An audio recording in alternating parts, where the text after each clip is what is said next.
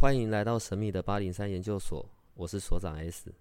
本所的内容是以非人类日常生活的亲身采访为主题。我们有一个不公开的脸书社团，不定期的会有直播与影片的分享。如果你要加入，记得通关密码是 S。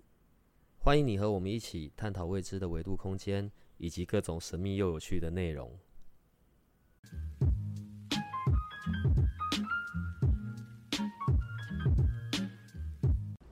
貔貅，嗯，呃，有戴在手上的。那我今天先不讲戴在手上的。好，我有看过有人在办公室里面有养貔貅，用他们的字眼叫做养养貔貅，嗯嗯然后前面还要摆水。嗯，先讲貔貅，所以貔貅这种摆件，不管它是有开光没开光，前面都一定要摆水才能养吗？嗯，这么说好了，貔貅，当你要有养这个动作，代表着是能量的供给，那就代表说你这个貔貅它是有经过一些仪式，甚至你是有招请到这个相关的灵性进来这个貔貅里面的，这个时候你才需要做供养的动作，不然基本上是不太用的。嗯，可是这样就有点奇怪哦。我我想一下哦，不管是我看过有放水，嗯或者是有养那种就是什么巧克力啊、糖果之类的，嗯如果如果它不是所谓的开光，它只是一个摆件，嗯嗯嗯。所以让它摆在那里就没有什么用了。当然，你摆件它只是具有那个形象、那个象征意涵在。嗯那你开光仪式，它类似等于说我把某个能量给注入进去，嗯那这个能量它是会经年累月，因为你的消磨或者时间的问题，慢慢的递减的，因为你没有在对它经常在补充能量嘛。嗯所以像有的用水在供养的时候，那种不是不可以，但是力量偏弱，嗯因为它不是灵性，它不会直接去汲取供养的能量，它势必要再经过可能是咒语啦，或者是说专业人士、法师或等等之类的，经过每个人的秘法不同下去做加持，再增强。我会先要从这个背景先描述，原因是这样子。好，那如果假设是我，我怕怕的嘛，就是、嗯譬如说我有一个关公像好了。啊、我就是拿来当摆件啊，嗯我也喜欢那个样子。是但当然，我也希望它有那个功效，嗯不管是挡煞，然后关关公嘛，嗯然后放门口就挡煞，然后或者放在财位就进财好了。嗯嗯然后我又希望它有那个功效，可是我又怕，我的怕是我如果找例如公庙好了，嗯嗯嗯然后来做开光，来做加持，哇，有神明的力量。嗯哼问题是我在办公室，我没有办法去拿着香对他拜啊，啊哈，而且另外，我怎么知道进来的是好的还是不好的？OK 那这样怎么办呢？好，你有没有看过一些很多人喜欢高深大德他们身上的法器嗯，哦？那这些法器呢？这些高深大德一定都没有经过什么开光，真的吗？我以为他们的一定都有开光哎、没有他为什么变法器？是因为他经年累月的拿着这个法，可能是念珠，对他持咒，对他诵经，所以让他慢慢的就会有那种念的能量在那里。所以我们讲的开光，只是说是让这个物品它具有灵性。那所以很重要就是说，哎，这个灵性从哪里来？嗯，那你今天讲说，我今天不要录这个灵性，我只是要让它有能量，那我可能就会变相的，我用咒语的部分来让它具有能量。所以这个也是你日常会处理的事情。这个部分会，听到声音就知道是我们的李奇峰老师来了。对，然后我们今天要来谈一谈关于住家的风水。可是，在谈风水之前呢，我刚刚前面已经先问了一个问题嘛。你知道这一次我们在做风水系列的，然后就有一些听众有丢一些问题过来。好，那我们刚刚已经处理了关于那个摆件跟开光的这件事了。哎，不对啊，开光还没讲完呢。哈，那如果我继续延续下去，那我的那一我的那一位，我刚才要讲我的那一只哈，关公我的那一位关公，嗯所以我要带去找你开光，这个叫这个嗯哎呀，那个字眼到底要怎么讲啊？开光就是变成是有放灵体进去嘛，但我不要啊，那不叫开光，那那个叫什么？那我们会把它说叫加持。哦，OK，啊加持。所以你日常是我要带去给你加持，然后或者是你到如果太大了，你到那个现场也可以。可是那个加持你会需要就是开坛做法之类的吗？呃，加持的部分呢，有分简易型的，还有丰盛型的。什么意思啊？例如说，我们讲丰盛型的好了，那我们今天就是要借某个能量寄予在这个摆件上嘛。那我可能祈请，啊、可能是神佛菩萨，哦，那我可能贡品就要准备的丰盛一点。那最丰盛的就是三生九礼嘛，哦，好，这个就是用来准备的。那你要简易一点，就是说你就请个老师，那老师就用他的法，好，那你就红包给老师，那剩下你就不管了。哦，大部分是这样子。加持过后，因为它就摆在那里嘛。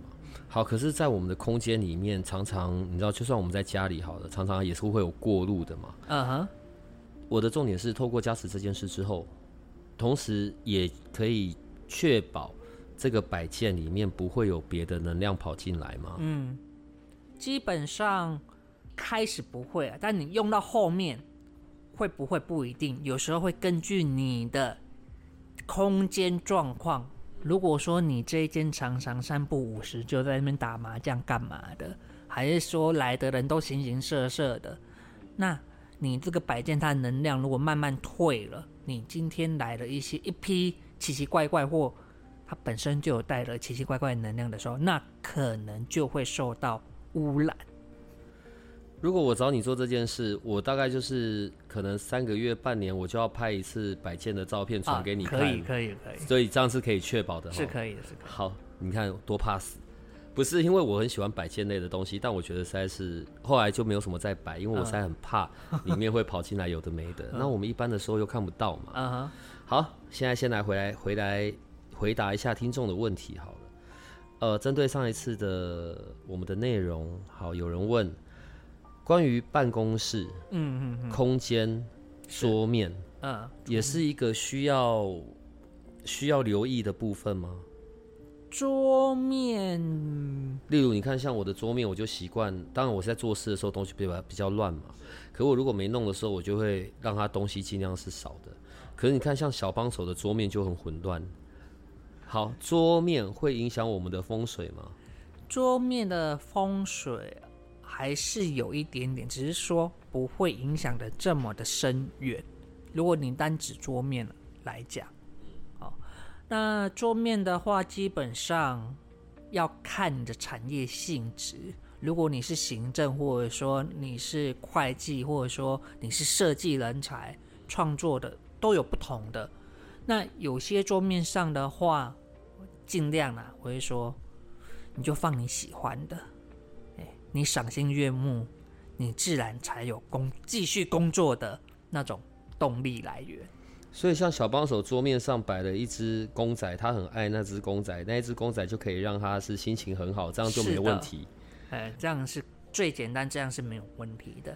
那有些人他可能需要说啊，我我的办公室可能需要一些什么防小人呐、那我可能要追求一些升迁机会啊，那他可能会放一些，例如说麒麟，麒麟它是一个治恶的，哦，至恶煞的，像新娘她嫁娶的时候，今天有白虎，她就会带麒麟符。所以麒麟它很好用，它第一个治白虎，第二个它治小人，啊、所以麒麟的保护作用是很强大的。那有些人他想要求升官，有的可能会放了一些像文昌塔，哦，可能是七成。那有些人会放，偷偷的在他的抽屉里面放升官发财这个东西。棺材，对，就那个小棺材是的，没错。那棺材这个东西呢，一般人不太好用，可能就是你是政商、政要相关的，你这个棺材会比较好用，就公家单位啦，哦，警察啦，哦，公务人员啦，政要啦，棺材就比较好用。一般棺材，一般人棺材不太适合。你通常进到一个办公室内，然后去看那个办公室的风水动线，好了。好，如果在一个办公的区域里，它里面又有隔，又有隔，可能比较主管类型的，有有单独的办公室嘛，总经理嘛，什么之类的，会计会计室，它有单独的办公室，就是一个空间里面又又里面又有隔。有。那这个状况有没有什么特别需要留意的？呃，以我的例子来讲，好，如果它本身就是一个空的空间，然后他是先请我去规划，说我有这些干部，那这些干部呢，他们都会有一个独立的空间。那这个时候，我就会先鉴定他这个坐向，再来根据每个学派的礼器来分布哪一些职位适合在哪个角落，在哪个位置。哦，那把这些东西规划好之后，再给。我们的辅主哦，就是主人家，让他去着手进行一些空间上的布置与规划，这是从无到有的规划性。那如果他已经是都弄好了，然后才请我去看的时候，就会变相的，因为你空间不太不太可能改啦，除非说老板非常的有肉。哦，有准备，准备钱就是要来改的，那我们就可以说好，那你哪些人的位置麻烦你换掉之类的。例如说，像出纳财会的，那我一定把它丢到财位上去，或者是会计，我就说啊，会计哦去财位，不是老板你去财位哦，是会计你去财位哦。为什么不是老板去财位？因为。会计他掌管的就是整个公司的账务嘛，所以他当然一定要在在财位啊。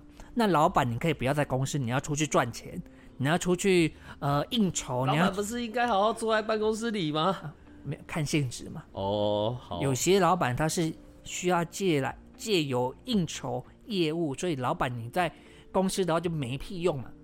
哎，所以老板你就出去啊。那除非说有的老板他是做管理行政很重要的，那我们就要替他找管理行政很重要的位置给他。这个是在办公室里面，然后所以一样也是变得是要看方位以及职务上面的。好，下一个问题。有些办公室里面呢，或者我们在上班，我们自己喜欢摆一些绿色的植物，好了，好吧？然后我以前呢，我都以为就是摆个仙人掌，对，好。但这个听众问的就比较有点 sense 了，爬藤植物，说有是可以有有爬藤植物，不太适合在室内。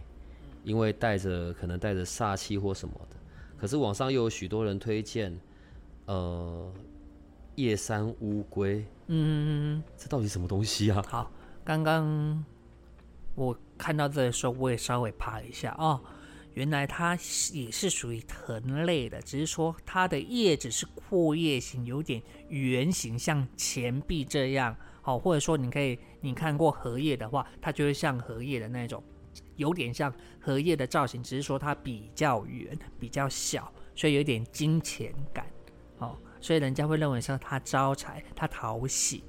好，那讲回来，关于藤类这部分呢，一点点小小的没有关系，我们不要你整间藤类爬满屋，这个就不行了，它绝对就是煞。这不是很浪漫吗？哪里浪漫了？它会带来什么煞？来，藤类如果爬满，代表说你这个屋子的结构已经破损了，它才会爬满嘛。那另外，藤类它整个布满的时候，它其实有点像凶宅或者是阴宅这种东西。马上带到画面了。是的，因为像我看过一间屋子，它就都没有人，哦，那它整间屋子的外观。那是老旧公寓，已经爬满整个藤蔓了。我说，哇啊，这个不用看就知道，类就像鬼屋一样，哎，你应该不会想着说不会，不会，不会。我 你们平要把你的常就已室内空经，间，我们平常就已经很鬼屋了，好不好？把你的室内空间弄成这个样子吧。可是那我们在室内到底是适不适合？我现在讲的是办公场合，到底适不适合养植物啊？可以的。哦，植物它本身就具有哦光合作用嘛，这是它的本来的，它本来就会有净化空间，所以养一点植物是 OK 的。但是就最好是挑来来去去就只有仙人掌了。会尽量挑的就是阔叶的，或者是说比较有吉祥意义，可能是嗯、有的是松柏类的，小小那种装饰松柏类的那个有没有也可以。那有些人他会养水草，也是 OK 的。那我如果在桌上是用花瓶里面有水，然后插那个香水百合嘞，呃，只要你没有对花粉过敏，没有对香味过敏的话，当然没有关系。它不会跑成了变成了，因为我放那个，我可能是想要办公室有一点生气，然后另外当然最好，因为这是办公室嘛，最好能招财，结果最后弄了变成了一堆烂桃花跑来，呃，它会吸引人。好、它百合的话，基本上是业务啦或贵人专用会比较佳。那你说会不会一些烂桃花吗？其实你要人多的时候，难免就会有一些奇奇怪怪的啦。这个是你要盖瓜承受的部分。为了安全，我不放花，我放水晶可不可以？水晶洞，或者是水晶柱，因为有些人的桌上会摆嘛。我有看过有那种摆一个圆盘，上面有圆球、大圆球、小圆球，各种不同颜色的水晶，好像一个阵的那一种。也有人摆的是一个一小块，就是对比较偏向柱形的，但也有很像。对，另外也有很像金洞，可是它不是金洞那么完全，因为它是比较小，它就是要摆在桌上。好，这种会有影响吗？好你摆水晶第一个用途，地可能你就会想说啊，我就是要加强我的办公室的运势，或者说我听说说这个水晶呢，它是可以加强我的工作运等等的不胜枚举。那这个水晶的部分，它的确在能量上的增幅是可以达到的，哦，只是说你当下最大的用途是什么？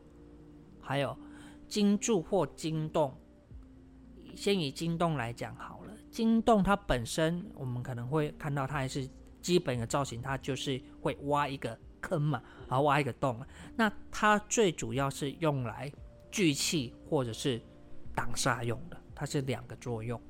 那你像七星阵，它就是一个增强啊增幅的作用。那七星柱呢，它也可以达到增强的作用在，就看你当下你是想要达到什么目的而去摆什么样的水晶或其他的摆件。好吧，我们现在刚好用这个问题来延续到关于住宅好了。呃，住宅里，我有看过有人在住宅里那种摆比较长的、高的、啊高的、啊长的金洞啊哈只是因为我对金洞我会有点疑惑。我们现在是从风水的角度在讲这个。嗯像我，我可能有小的金洞，可是我就很习惯把我，例如我手上会带着水晶啊，或者我会带东西，我就丢进去，嗯因为对我来说，我一直以为那个就是拿来充电用的。可是，在住家风水里面摆这种长的金洞，它有什么功效啊？其实金洞呢，它有各种造型，有的做成圆形的，也有的人做成比较说三角形的，也有做成长方，也有做的比较方形的，也有做比较长条的，有各种形状。那这样的形状，我们有时候还会给它一些五行的分别，像偏圆形的，我们就说啊，这个水晶洞它的造型属金。那偏比较长条形的、长方形的，我们说这个五行属木。那偏方形的、四四方方的、比较方正的，我们说这个五行属土。好，那可能偏一有的是属于规则型的，哦，那我们就是说波浪形的造型，我们就说啊这个属水。那比较偏三角尖形的，我们就说这个带火。所以水晶洞的话，它还是在造型上它有五行的分别。那这些东西，因为水晶洞它是比较密集的金矿，密集，呃，对，它比较密集，所以它的能量相对比你可能一般饰品来讲的话，会比较强一些。那有些水晶洞，它其实还是会在生长的，你可能啊，吗？会它还是会在长。哦，你可能喷点水，它还是会在长。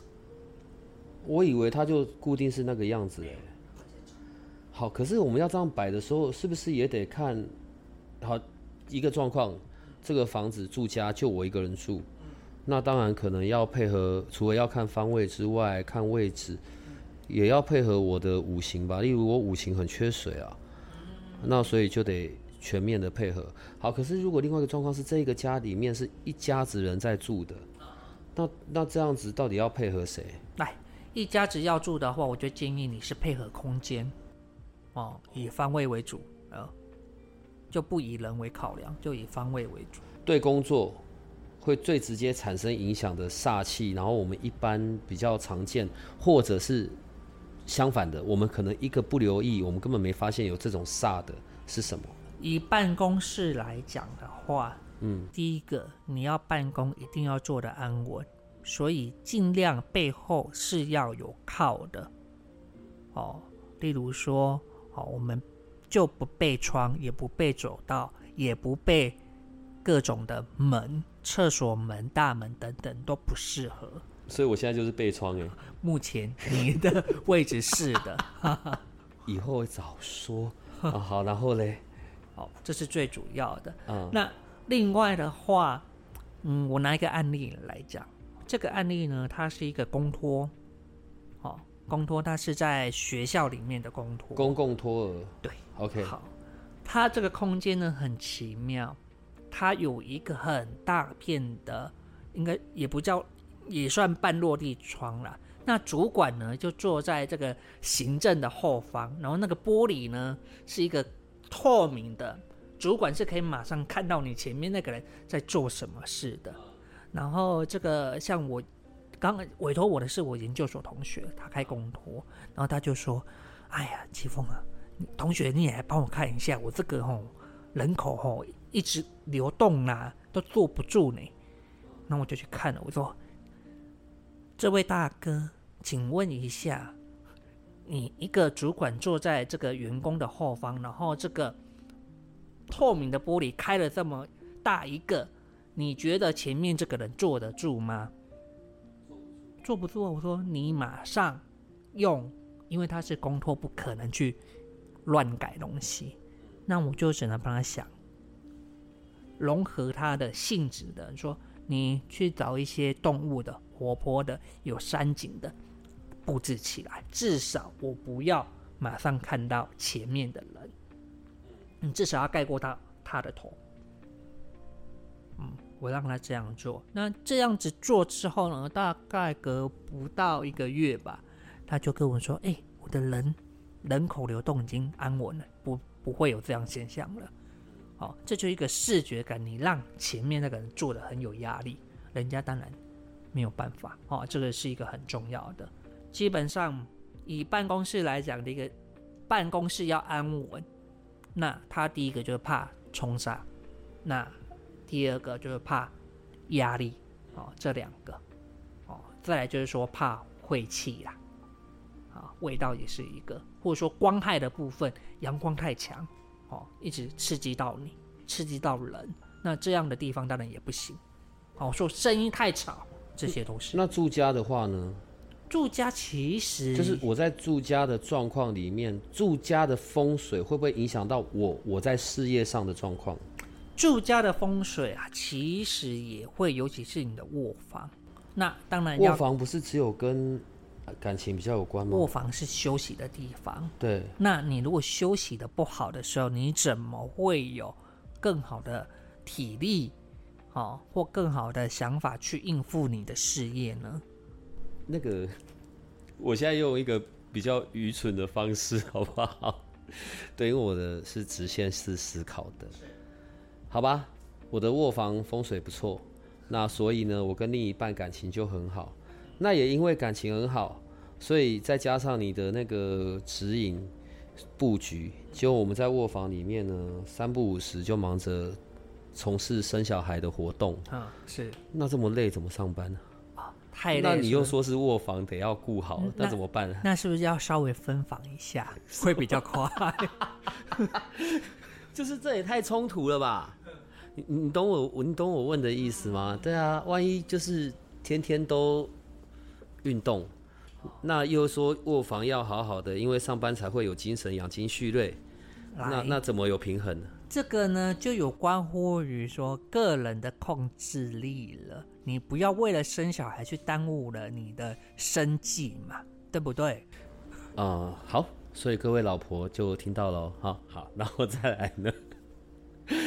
所以你刚刚说到卧房影响那个我们事业上面的嘛，住宅里卧房，然后那个客厅这些空间，嗯，还有哪些部分是要留意的？你说关于工作方面吗？对，呃，工作方面基本上，因为你大部分时间或许是在你的办公处，并不在家庭，哦，所以这两个是有区隔的。除非说你是个人办公，而且是在家里，那家里的一些空间就会对你的事业有影响力。嗯，所以反而在住家的时候，那一种煞的东西都是比较跟我们住在里面有关系，反而对工作上是还好，可以分开看。呃，严格上来讲的话，会有一点点的连带关系，因为个体上你是人，那谁去工作也是人去工作嘛。那只要你这个人这个受体被受影响的时候，那就代表说啊，我在家里住的不好，睡得不好，怎样不好的时候，你就你到了工作场合一定是表现不好嘛。哎呀，除非有几个情况了，就是说家里它是有奇妙或灵性的问题存在的时候，反而你脱离了家里这个空间，你去了外面空间，你是觉得舒服的。哦，也有哦，也有是这样的。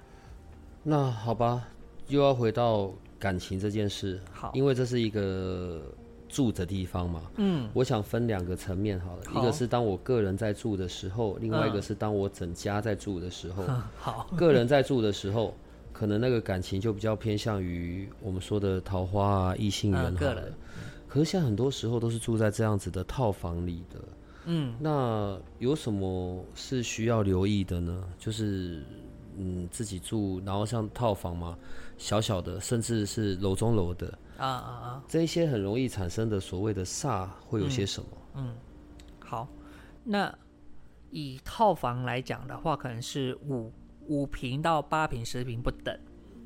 那这样的空间呢，如果你是针对于桃花的部分，第一个，哦，不要杂乱，空间不要杂乱，哦，那再来就是味道不要太过复杂，哎、你你常常都一直在讲味道，味道、哎，空间对味道非常的重要，哦，尤其可能现在人精神紧张，需要抽非常多的烟，哦，烟对于卧室，哦或套房来讲，或者烂桃花来讲是有直接关系的，是有你现在不是拐弯抹角的在叫我戒烟的意思 是有？直接关系的，那我都是在外面抽啊，我都是在阳台抽，这样那当然会比较好一点哦，OK，哦。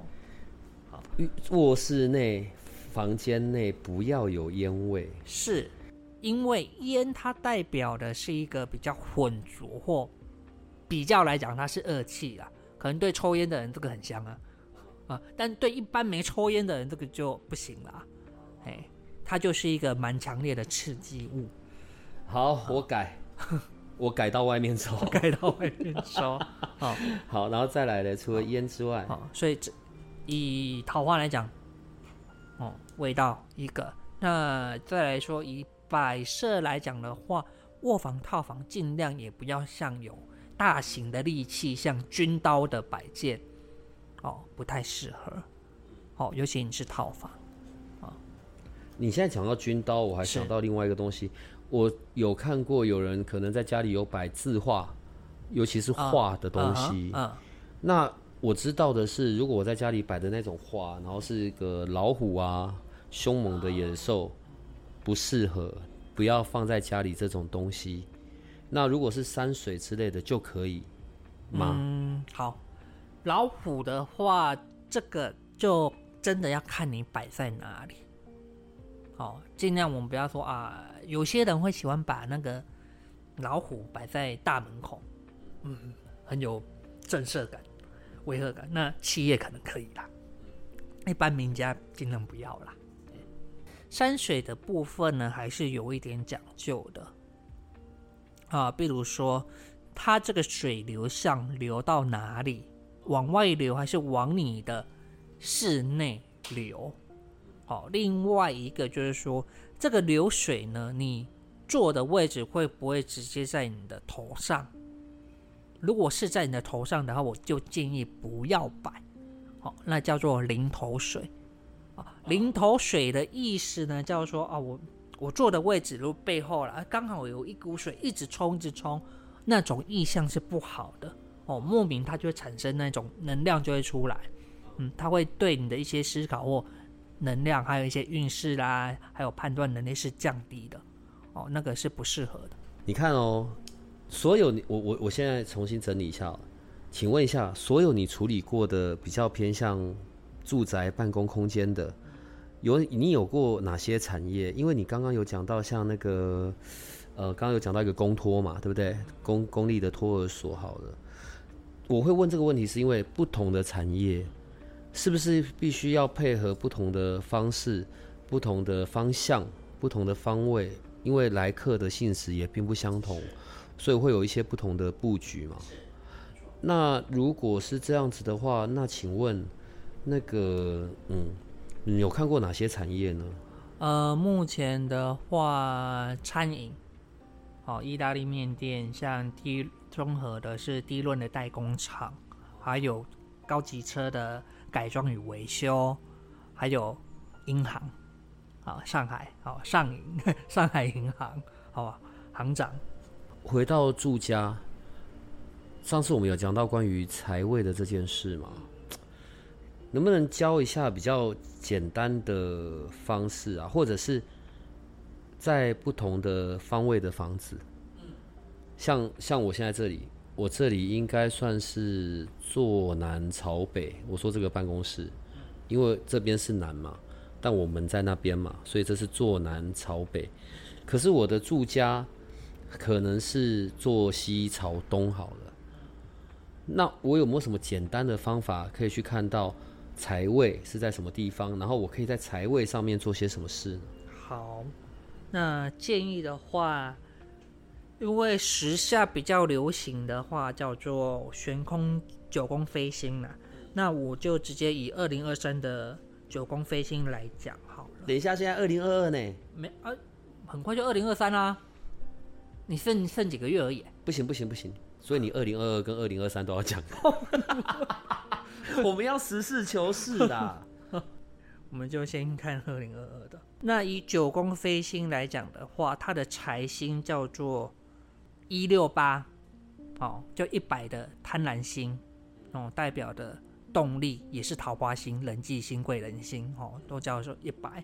那六百它叫武曲星。如果你熟悉紫微斗数的，就会说，哎呦，武曲星就一个财星。那八八百它是左辅星，它是一个左左辅星，它就是一个贵人星。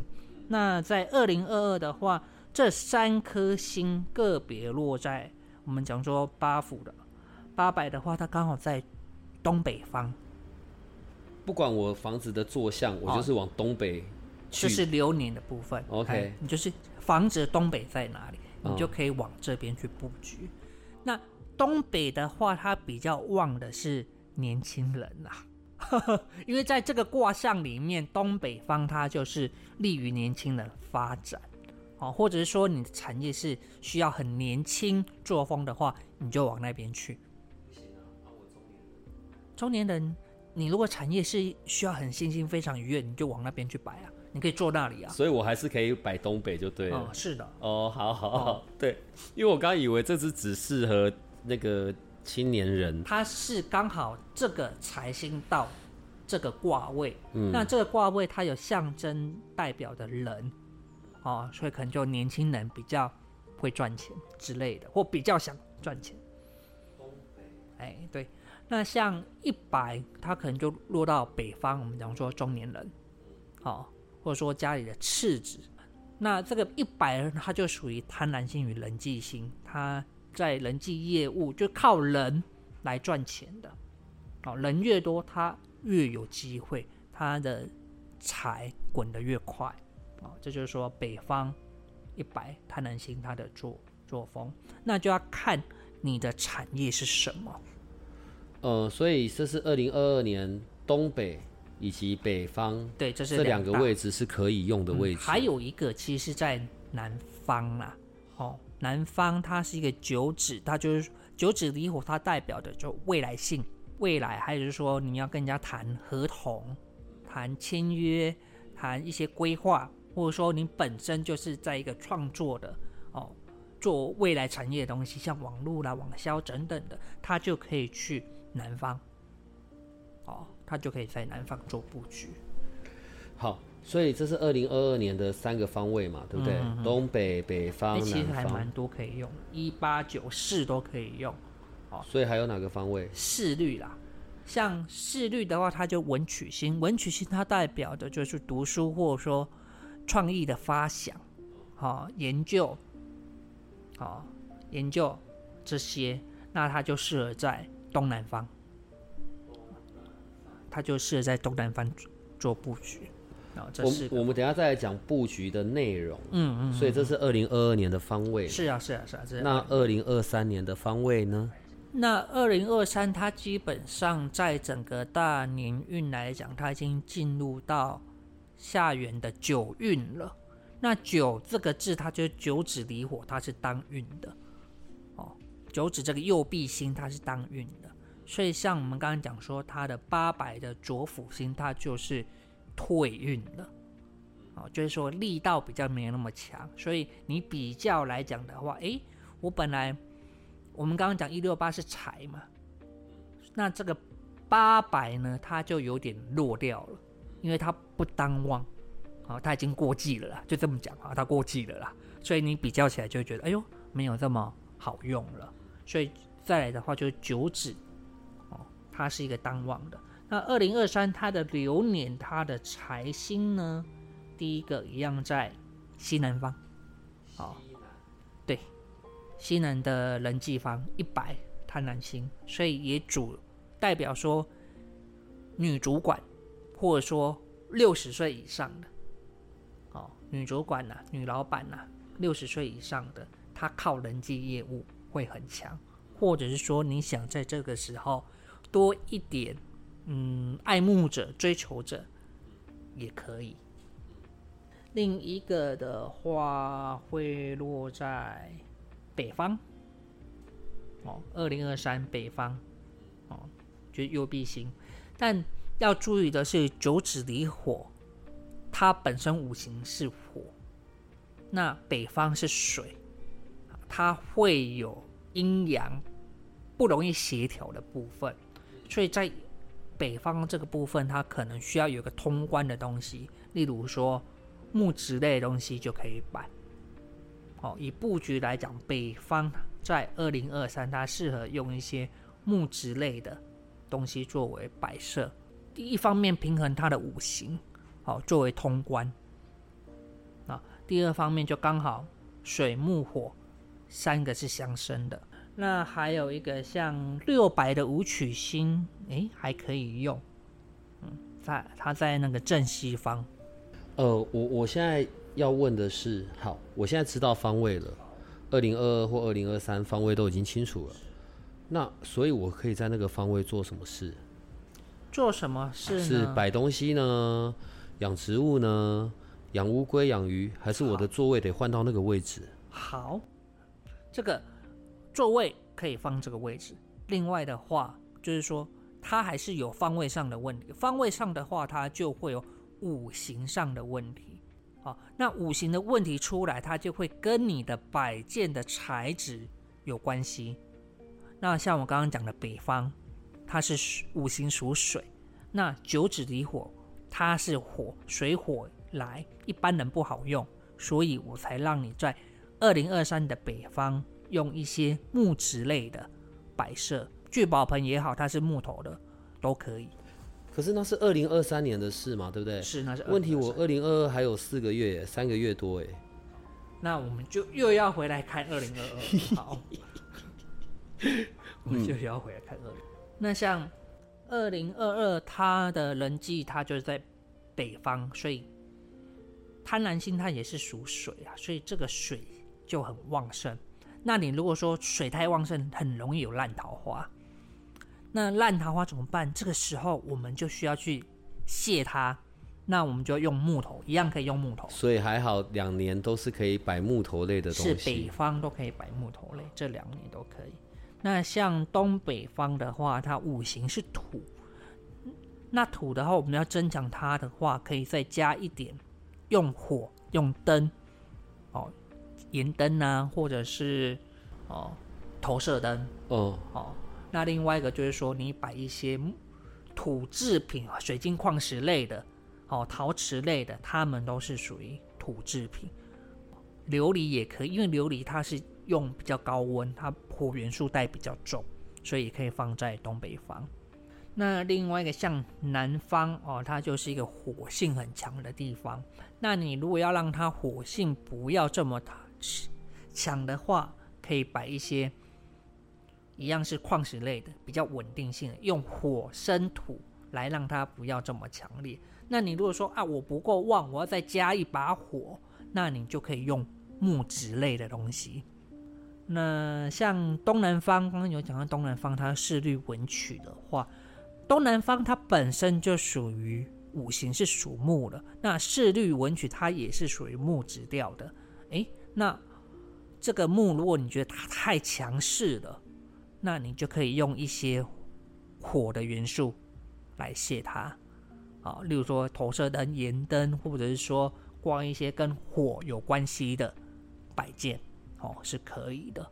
可我现在会有个状况啊，如果我们现在像刚刚讲的那么的多，其实对我来说真的有困难。我觉得我们来做个那个简易版的风水调理，你觉得怎么样？算是一个小的活动吧。你现在都这么快的说好，你等下不要后悔。呃，我我刚刚脑袋想了一下，是这样子啊。我们可不可以用一个？我我知道平常请你出去去看地点、看风水，OK，就已经是你你你的这样子的金额比起外面都已经很实惠很多了。但是我现在想要一个更简易的版本，你也不用出去，对。但我们的听众如果有这方面的问题，他就是拍他家里的状态，拍他家里的摆摆的方位啊，或者他对某些物品有没有摆错。OK，然后他就是拍照拍来，以及附上他的房屋的大概的坐向图，他要自己画啦，他要自己画一个大概的样子。那但是同时就是标清楚东西南北嘛，标东南西北的方式，他只要站在房子的中间，手机开下去就可以看了嘛，对不对？对，当然就是没有办法像你罗盘的度数那么的细，但是但至少方向要注意，因为有时候你是指南针，或它的方向有的时候显示的是你的面向的方向，所以你可能手机看到哦北，你以为是北，其实你做的是南。嗯，哦，所以他要面对北方。有时候是手机它显示的是朝向，而不是坐。哦，它显示的是你的向，不是坐。嗯，这是手机会有问。会有如果他到时候写来的或他画来的是有问题的，你也看得出来嘛，对不对？呃，可能会要经过 讨论一下。哎，这个因为有时候他用了什么，可能请他拍给我，嗯，哎，或者说他就直接附图来，好。哦，截图来。然后因为这是叫做所谓的简易的风水调理或者风水检查好了，所以他除了附上这些之外，他可能也要附上在这个房子里面的人的姓名跟出生年月日吧，年年次年就好了，不用到那么细，对就知道年年次次就好了。就年次有没有跳？因为哦有些农历它是有跳的，我只要知道说你是确定什么年。那我们试试看吧，好不好？然后因为这个叫所谓的简易版的风水调理。那我觉得金额可能要再更少一点点了。对，那我觉得我就直接说金额好了，那就两千八好了。当然，你的意思就是好嘛，对不对？配合所长，配合所长，对，配合所长。我有时候其实做这节目有一些罪恶感，对，但那就这样吧，好。所以听到喽，那这已经是可以为各位我们的研究生们，嗯，弄到的比较有趣，然后又可以解决问题的，好不好？好。然后关于方式或者会有疑惑的，到时候再再问一下小帮手吧。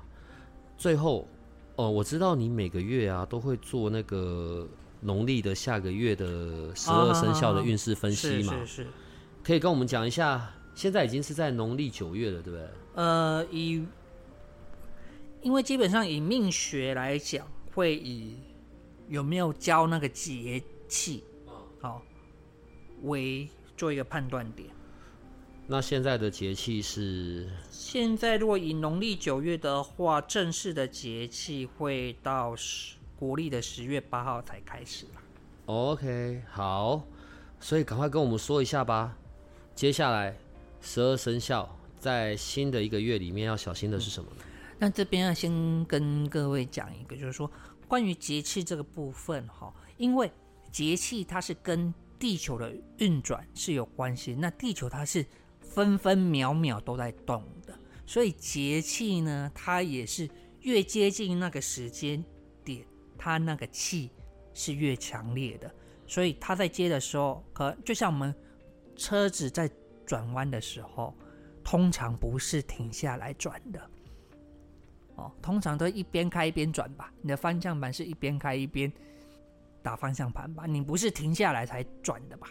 哦，那运势其实也是这样的，所以有些人会说节很难过，哦，可能是前后两个礼拜这个节很难过，是因为这个节跟节、节跟气之间或节跟节之间，它刚好正在磨合期，哦，那这个时候可能就产生了一些气。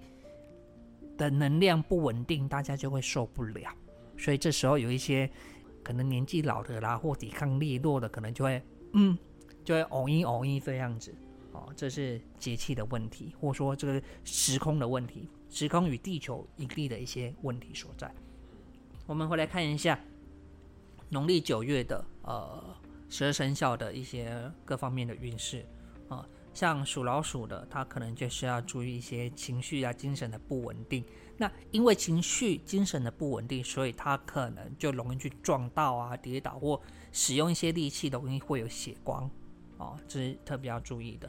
那在财运上的话，嗯，他可能要注意一下投资的标的物哦，不要心太大哦，去投那种我去投那种他不清楚的。哦，那种就很容易有状况。那人际运的部分呢，可能就要注意一些桃花上的一些纠纷哦，那就代表说他是有人际运的，只是说有点多哦，那就可能一些不该表达的情绪呢，或流露出的情感呢，你可能就要收敛一点哦，避免一些桃花纠纷。那属牛的话，他的身体运在农历的九月份是相对的比较呃平平的，就没有什么大问题。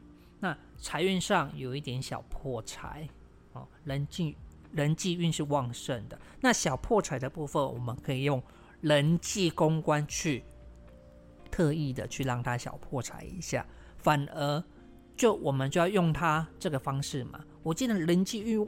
旺盛，但是我又带小破财，那干干脆我就去干嘛？人际交际哦，多请一些朋友。当然，请一些朋友吃吃喝啦，或人际公关这部分，你一定要跟你比较有帮助的，那你才会有收获嘛。哦，这个是一个小方法，告诉大家。那属老虎的，它这个月份属于半山合月。啊，身体运的话，一样注意一些情绪、情绪啊或精神的不稳定，或容易受到干扰，或有时候是情绪低落的。财运的部分，不要乱投资，因为你的精神注意力不好哦，就不要乱投资。人际运是平平的，但就是脑弱嘛，所以就要小心诈骗。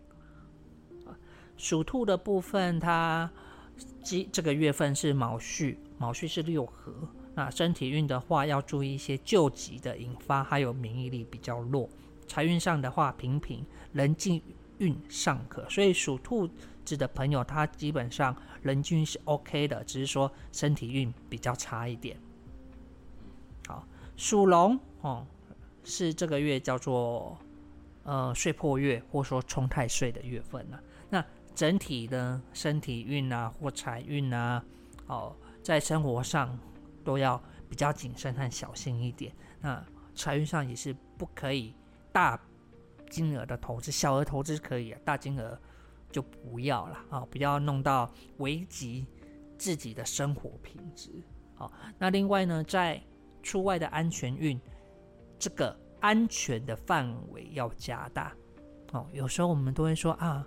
啊，这个我们要怎么注意啊？没有，其实你就是把你的安全范围加大。可能你平常的安全的角度可能只有一百公分以内，一公尺嘛，一百分一公尺。那你现在可能要加到五公尺。好，你的安全范围要加到五公尺。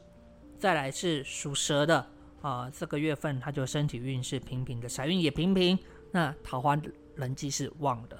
啊，所以属蛇在这个月份其实还不错。属马也是半山河，身体运的话要注意一些出外啦，一些交通，尤其你自己是自驾的哦，这个就要小心一点。那财运的话平平，人际运也是平平的。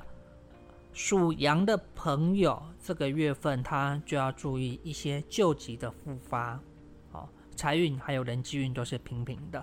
啊，所以属羊他可能就是特别注意身体的部分。